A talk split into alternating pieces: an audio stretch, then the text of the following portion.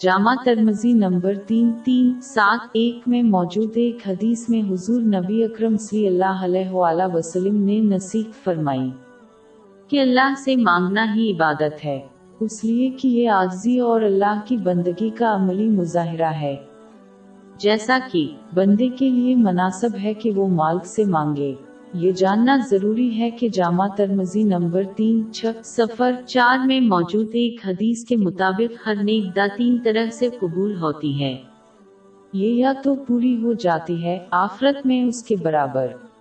اجر ملتا ہے یا اس کے برابر کی برائی کسی کی زندگی سے دور ہو جاتی ہے۔ باب چالیس آئی ساٹھ میں اللہ ان تمام لوگوں کے جواب کی ضمانت دیتا ہے جو اللہ سے مانگتے ہیں۔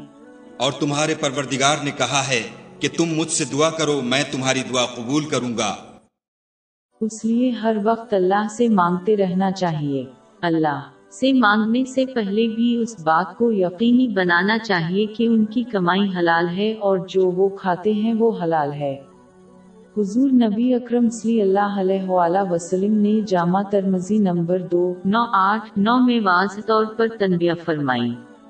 ہے کہ جو اللہ سے مانگتا ہے وہ حرام کماتے اور کھاتے ہوئے رد کر دیا جاتا ہے۔ اللہ سے مانگنے کا پہلا آداب یہ ہے کہ قبلہ کی طرف منہ کرنے کی کوشش کی جائے۔ یہ نبی کریم صلی اللہ علیہ وسلم کی روایت تھی۔